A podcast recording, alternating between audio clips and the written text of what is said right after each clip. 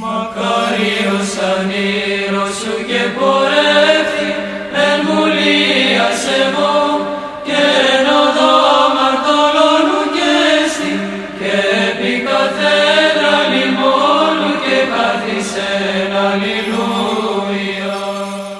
Βασιλεύ ουράνιε παράκλητε το πνεύμα της αληθείας, ο πανταχού παρών και τα πάντα πληρών, ο θησαυρός των αγαθών και ζωής χορηγός, ελθέ και σκήνουσον εν ημίν, και καθάρισον ημάς από πάσης κυλίδος και σώσον αγαθέτας ψυχάς ημών. Καλή σας μέρα αγαπητοί μου αδελφοί, 16 του μηνός Νοεμβρίου σήμερα και η Αγία μας Εκκλησία εορτάζει τον Άγιο Ματθαίο τον Απόστολο και Ευαγγελιστή, την Αγία Ιφηγένεια την Παρθενομάρτυρα και τον Άγιο Φιλούμενο τον Νέο Ιερομάρτυρα. Ο Απόστολος και Ευαγγελιστής Ματθαίος πριν γίνει μαθητής του Κυρίου Ιησού ονομαζόταν Λεβής. Ο πατέρας του ήταν Αλφαίος και ήταν από τη Γαλιλαία. Ο Ματθαίος έκανε το επάγγελμα επάγγελμα του τελώνει και ο Ιησούς τον βρήκε να κάθεται στο τελωνίο έξω από την Καπερναούμ και είπε προς αυτόν «Ακολούθημη». Ο Ματθαίος χωρίς καμιά καθυστέρηση αμέσως τον ακολούθησε και όχι μόνο εγκατέλειψε το αμαρτωλό για την εποχή εκείνο επάγγελμα του τελώνει αλλά και με χαρά φιλοξένησε τον Κύριο στο σπίτι του. Εκεί μάλιστα ήλθαν και πολλοί τελώνες και άλλοι αμαρτωλοί άνθρωποι με τους οποίους ο Χριστός συνέφαγε και συζήτησε. Οι Φαρισαίοι όμως που είχαν πορωμένη συνείδηση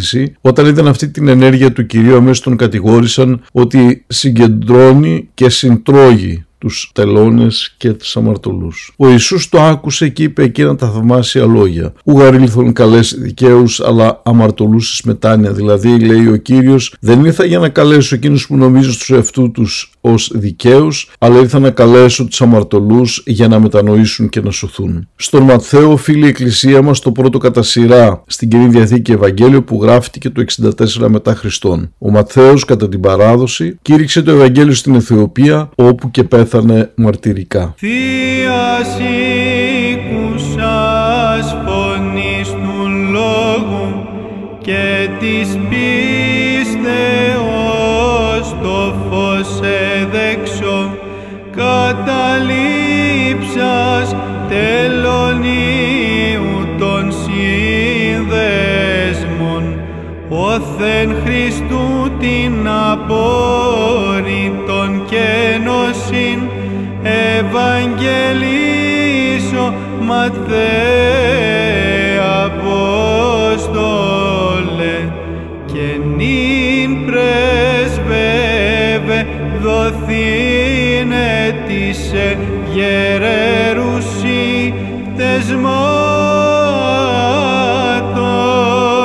ηλασμών και μέγα